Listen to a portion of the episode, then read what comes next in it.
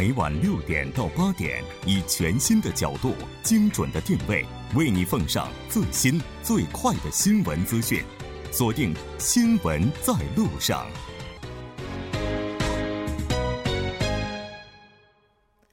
好的，欢迎回来，了解最新热点焦点。锁定调频一零点三，新闻在路上。稍后是广告时间，广告过后马上回来。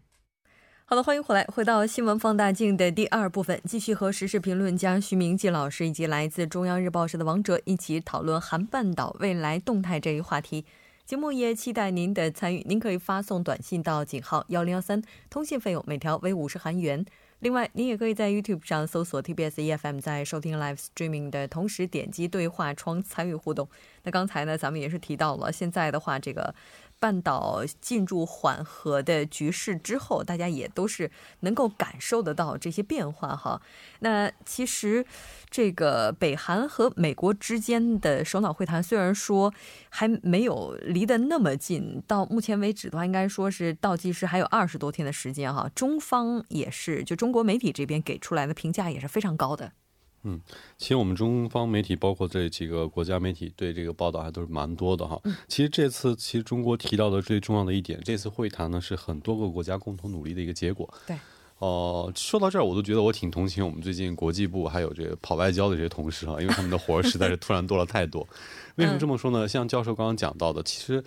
哦，南北问题、航班岛的问题是跟六个国家密不密切相关，然后分不开的。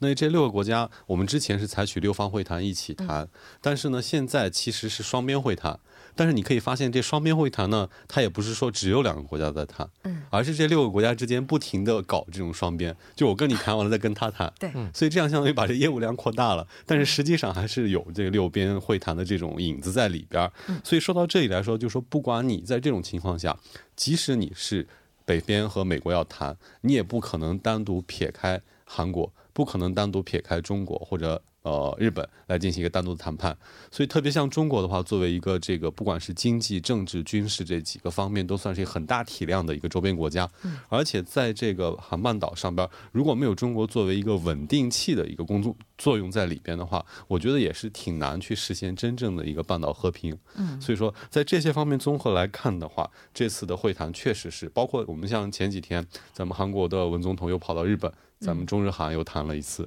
所以这。从归根结底来说，这次会谈的结果还是所有国家共同努力的这么一个成果。对，没错。其实仔细看的话，这次虽然是北韩和美国之间进行的首脑会谈，但六方会谈这些主要国家的影子都是能够看到的。我记得之前嗯那段时间，我们还在节目当中提到过，说啊，这最近两三天的时间，双边会谈的次数可能也是能够创下来近年之最了。那是不是也可以借着这次机会，在六幺五共同宣言？还有一零四共同宣言期间实现中国、韩国、美国以及北韩这个四边首脑会谈呢？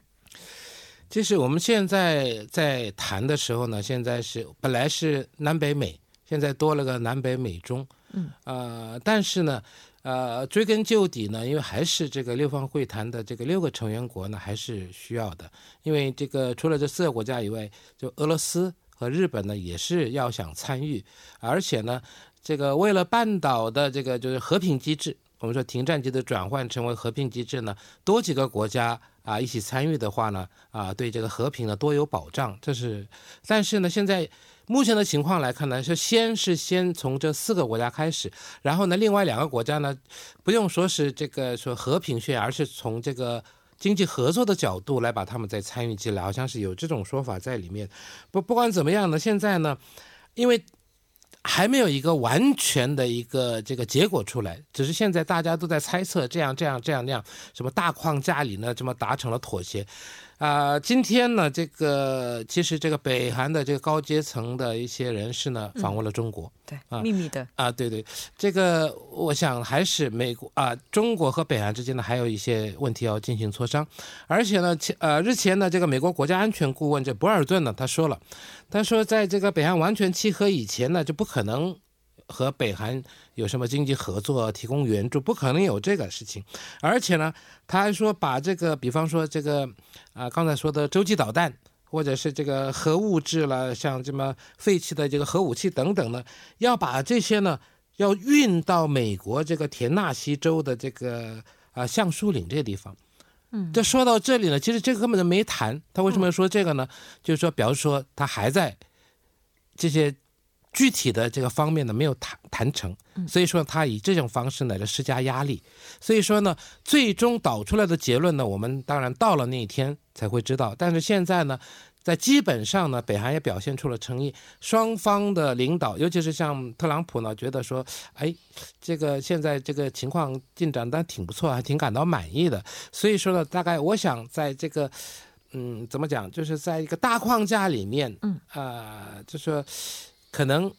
达成了某某某个某个妥妥协，但是呢，那具体的呢，还要再以这二十天左右的时间呢，还要再谈，还没谈好。我我的看法是这样的。其实现在的话，能感觉到北韩是非常认真的在考虑美国这边给出来的条件的，要不然的话，他也不会这么的不安，就去希望寻求一些意见，对吧？那不知道这个问题，王哲有什么补充呢？对，其实说到这个最终的这个和平宣言和停战宣言能不能顺利的进行，这次六月份的这个会谈确实非常重要。我倒是反而非常担心这美国总统特朗普，因为总觉得他是不按套路出牌的这个什么，经常会有一些这种出人意料的举动出来。当然，如果说按照我们预料当中、期待当中的这次会谈如果能进行的很好的话，相信接下来这个中呃这四国之间的这个停战宣言就会出来。但是这个问题上呢，现在韩国国内也有一些不同的意见。就韩国国内呢，目前外交部是主张是由这个南北加上中美进行四国这样进行一个这个停战宣言，但统一部呢就主张不带中国。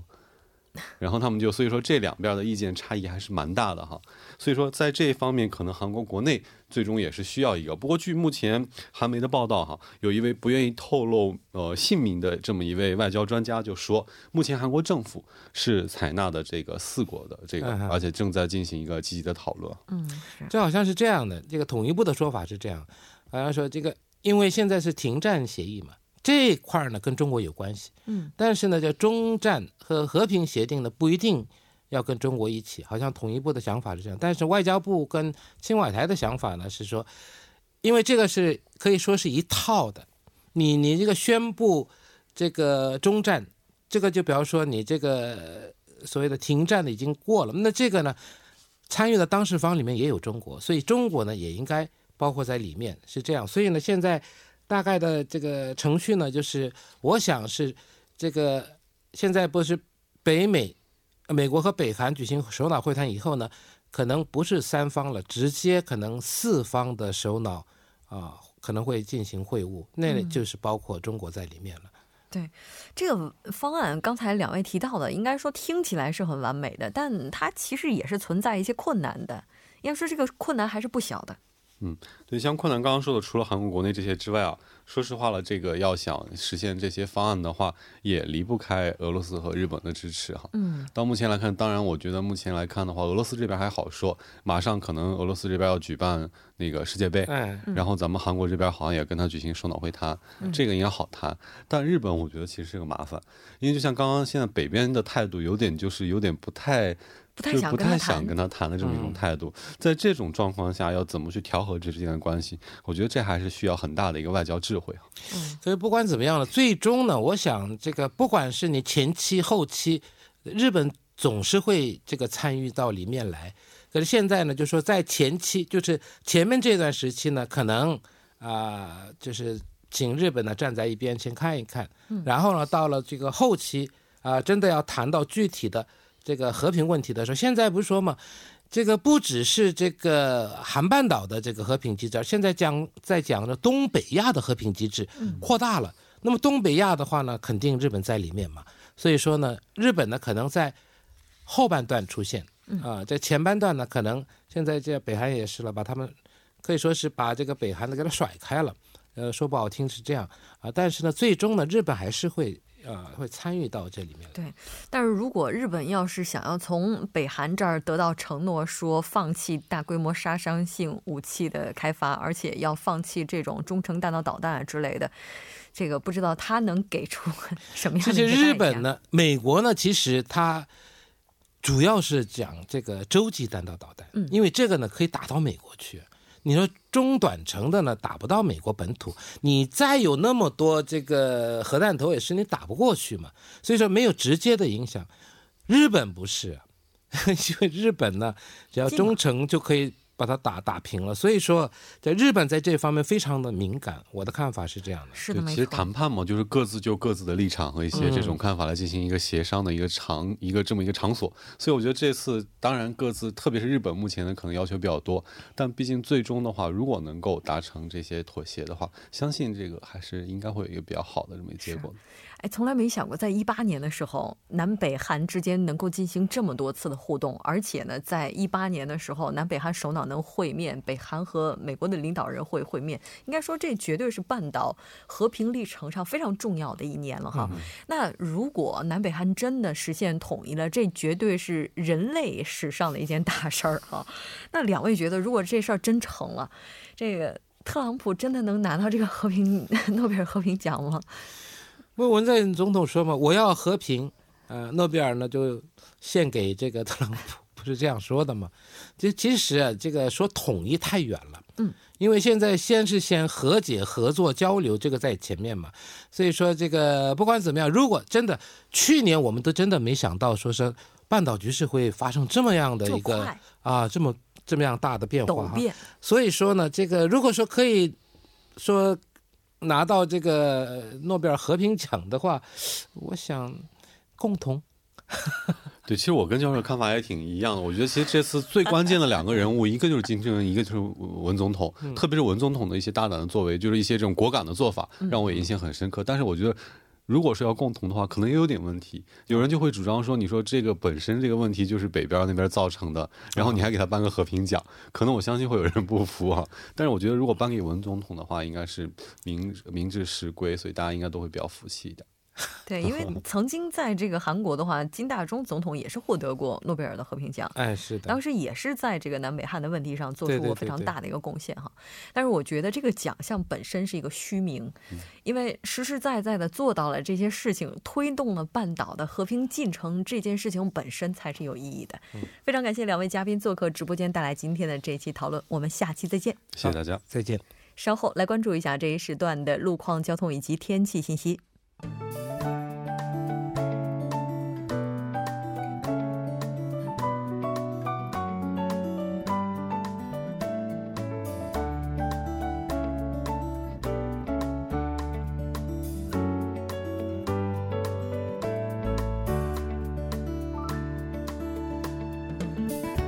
晚间七点四十四分，依然是由程琛为大家带来这一时段的路况及天气信息。继续来关注一下首尔市晚高峰的实时路况。第一条消息来自里门路清凉里方向。回基站前方至始祖寺丁字路口，之前呢，在该路段三车道上停靠的故障车辆已经被成功移除，路面恢复正常。接下来是在三一大路退西二街至南山一号隧道方向，在该路段三车道上进行的施工作业呢还在继续，暂时无法通行，还望途经的车主们参考相应路段提前变道行驶。好的，我们再来关注一下天气。明天上午呢，除西部地区的部分城市之外，全国天气晴朗，气温稳步回升。预计明天中东部地区的最高气温将会整体冲刺到三十度以上，并且紫外线指数偏高，建议听众朋友们外出时呢注意补水和防晒。一起来关注一下首尔市未来二十四小时的天气预报：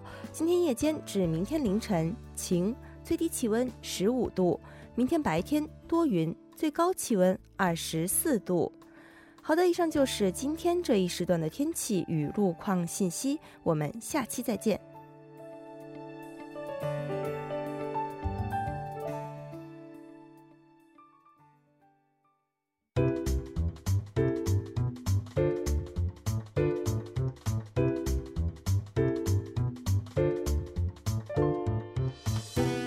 历史，横看新闻，解读新闻中的历史。接下来呢，马上为您带来我们今天新闻中的历史，请出栏目嘉宾，来自幼松大学的外籍教授苏杭。苏教授，您好。您好，主持人。非常高兴今天能够直接和我们苏教授一起，不通过电话连线的方式来了解今天的历史。首先来看一下，今天您为大家准备的主题是什么？啊，今天呢，我们来看一下一九四八年五月十四号，这个大卫本古里安宣布以色列建国。嗯。一九四八年，离今天已经过去七十年了，对，整整七十周年。对，没错，四八年是以色列建国的这个七十年前的这样一个日子啊，五月十四号。近来呢，美国驻以色列的使馆将迁至耶路撒冷一事也是引发了广泛的关注。咱们今天呢，也就趁这个机会来了解一下相关的新闻事件。嗯，好的。那么，美国总统特朗普呢，在去年十二月份啊，宣布承认耶路撒冷为以色列首都。随后呢，就启动驻以色列使馆从特拉维夫迁往耶路撒冷的这件事情，那么马上就遭到了国际社会的普遍反对。那么美国政府呢，今年二月下旬宣布，设在耶路撒冷的大使馆呢将从特拉维夫正式迁过去。那么美国领导人呢这一决定，受到了以色列的欢迎，也引起了巴勒斯坦等国家的抗议。那么耶路撒冷问题呢，是阻碍巴以和平进程的这个症结之一啊。以色列在一九六七年占领东耶路撒冷以后呢，单方面宣称整个耶路撒冷是是他们这个永久且不可分割的首都。那么巴方呢，则要求建立一个以东耶路撒冷为首都的巴勒斯坦国。所以呢，国际社会普遍不承认以色列对整个耶路撒冷拥有主权。那么，很多和以色列有关、呃有外交关系的国家呢，把使馆设在特拉维夫，而不是耶路撒冷。对，其实耶路撒冷这个地方，从宗教以及从文化的角度来看，它所占有的位置是非常大的。而美国这个做法肯定会激怒巴勒斯坦，因为毕竟刚才我们提到这个耶路撒冷，它的地位哈，应该一直是巴以之间最为敏感、最终极的问题了。如果要是提到这儿的话，那不得不提的就是四八年大卫本。古里安宣布以色列建国这个事件了。嗯，对对对。那么本古里安呢，是一八八六年出生在沙皇俄国统治下的波兰，他的原名呢叫做加格林。那么他年轻时候呢是一个狂热的犹太复呃犹太主义复国者。那么在二十岁的时候呢，来到了巴基斯坦，开始做过记者，然后政治生涯呢开始时，他改用了本古里安这个犹太名字。那么三十五岁的时候呢，他组织了以色列工会，后来创建了以色列工党。那么该党呢，在以色列建国后呢，是长期执政。那么本古里安在一九四八年一月被选为总理，直到他一九七零年完全淡出政治，他一直可以说是主导着以色列的政坛。那么他的一生是有一个信条，就是缔造现代以色列，为生存而奋斗。呃，这样的一个格言呢。那么，作为长期领导创建以色列国的犹太民族的这样一位领袖呢，他也被以色列人尊奉为现代以色列的国父。对，没错。其实犹太人的话，应该说是在二战期间饱受苦难，曾经有六百万的犹太人被屠杀。在二战结束之后呢，这些流离失所、被从集中营中释放出来的犹太人，他们有很多据说也是有家回不得，也有被暗杀这样的情况哈。所以他们希望有一块自己的土地是可以理解的，但为什么会把这块土地选在以色列呢？这个地方就对他们而言有什么特殊特殊的历史因素吗？啊，那是非常特殊的啊。如果就是熟悉这个呃圣经旧约的话，我们都知道啊，犹太民族在大流散于世界各地之前呢，是经过了一个漫长的历史时期。它是一个具有非常呃这个特色非常鲜明的呃这个民族。那么从摩西出埃及到扫罗、大卫和所罗门啊三代国王建立这个统一的中央集权的以色列王国，呃，犹太人对以色列地区是有着非常强烈的这种地域观念。他们认为呢，自己就是上帝的选民。那么，上帝借着他们的祖先亚伯拉罕赐福给人类，而耶路撒冷呢，就是上帝赐给他们的这种可以说是留着奶与蜜之地。那么，这些古代希伯来的。经典圣经的记载呢，在现代以色列民族国家的构建过程中是起到了不可忽视的作用。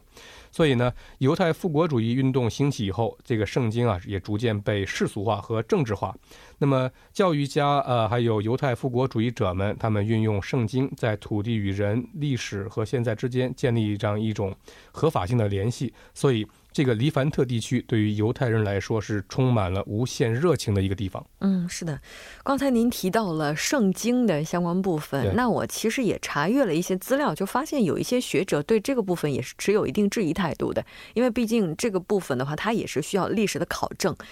年代过于久远，这个考证其实到目前为止也是非常困难的。但是不管怎么样，以色列它在建国之后，也使得大量的阿拉伯人不得不逃离刚刚成立的犹太人国家。之后，巴以问题也是被正式的移交给联合国，但似乎联合国在这个问题上哈也是这个处理起来非常的棘手。巴以冲突至今是没有能够完全的解决。咱们也来回顾一下相关的一些事件。嗯，好的啊。那么从以色列宣布建国开始呢，巴以冲突啊就一直没有消停过。当然了，这些这个冲突和战争啊，伤亡损失，其实都成为大数据中的一组一组组冰冷的数字的时候呢，我们面对这些数字可能已经麻木了。那么回忆起来那些一个个事件的时候呢，随着随时呢，我觉得都会挑动我们的神经。呃，感到这个比较冲突的这种惨烈，比如说我们举个例子，就是一九七二年在德国慕尼黑奥运会上的这个惨案，这个是当时的这个阿布尼达尔这个恐怖公司啊，它的前身黑九月的十名恐怖分子进入到以色列代表团的驻地，劫持了九名以色列运动员作为人质，最终呢是导致九名运动员和两名警察的死亡。那么熟悉这个呃电影的朋友，可能也都看过美国导演这个斯皮尔伯格他以前拍的这个《慕尼黑》。那么当时这个电影呢，就是以这个事件为蓝本。那么电影就表现了巴以冲突在奥运历史上制造这个黑暗的一页。但是呢，其实历史要比电影更加残酷的。是的，没错。我刚才看了一下，就在几天前，这个地方依然是在发生着冲突，甚至出现死亡者。对，美国在这个事件上的一些做法，确实也遭到了国际社会的指责，因为他失去了一种中立的态度。在一七年底的时候，当时以色列跟随美国的脚步退出了联合国教科文组织。哎，这我们从这儿的话，能够看到一些什么呢？啊，那么这个联合国教科文组织呢，是成立于一九四六年。它的宗旨呢，是通过教育、科学和文化来促进各国之间的合作，并且对世界和平和安全做贡献。那么，美国和以色列退出呢，并非是突然的，他们确实是对这个联合国教科文组织不满啊，已经很长时间了。那么，在二零一一年的时候，这个教科文组织就接纳巴勒斯坦以成员国身份加入该地呃该组织，这就刺激了美国和以色列的神经。嗯，那么他们就对此就是用这个停缴会费来表示抗议。那么，美国拖那个拖欠的会费呢，甚至高达了好几亿的美元。是啊，美国国务院在声明中说呢，美国做出这些决定主要是。考虑包括不断增加的欠费啊，呃和机构这个根本性改革，以及对该组织针对以色列持续偏见的关切。那么，以色列外交部发言人说呢，做出这个决定啊。也是基于联合国教科文组织试图将犹太人的历史与以色列土地分离，是的。所以呢，美国目前仍然是虽然仍然是教科文组织，但是可能退出，也就是今年年底就会生效了。嗯，是的，没错。现在美国呢跟以色列一起进行捆绑式动作的事件也是比较多的。当然，我们依然是希望他能够回归中立吧，这是一个期待。非常感谢苏教授，我们下期再见。再见。新闻中有你有我，我们一直在路上。您的参与，我们的动力。参与我们的节目，您可以通过手机短信的方式发送短信至井号一零一三，每条短信会收取五十韩元的通信费用。你也可以登录我们的官网三 w 点 tbs 点 c o 点 kr 收听更多广播回放。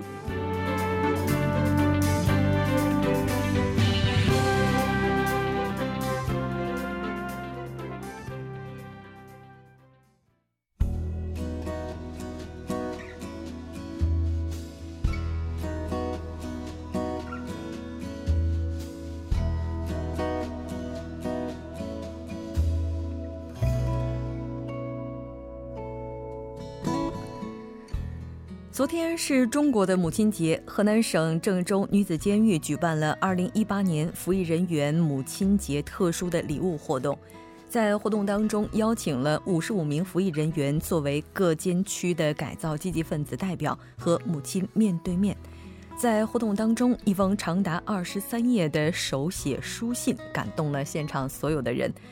这期间无论酷暑严寒、雨雪大风，我都坚持去。我也骑着自行车走去过。你应该知道路程有多远。写信的是一名1947年出生的母亲，她的女儿2015年7月14日因涉嫌组织卖淫罪被警方羁押。妈妈写给她的信呢，是女儿在服刑期间最为温暖的守候，而妈妈们在这一天也收到了特殊的母亲节礼物。每一个看似平静的面孔下，都有着一段类似的曲折故事，而这些故事的背后，受伤的永远都是母亲。当然，也希望呢，这些在监狱当中服刑的人们，永远不要再做让母亲失望、伤心难过的事情。好的，我们今天的节目就是这些了。制作人范秀敏，作家金勇隐月，感谢您的收听。我们明晚同一时间依然陪您在路上。我是木真。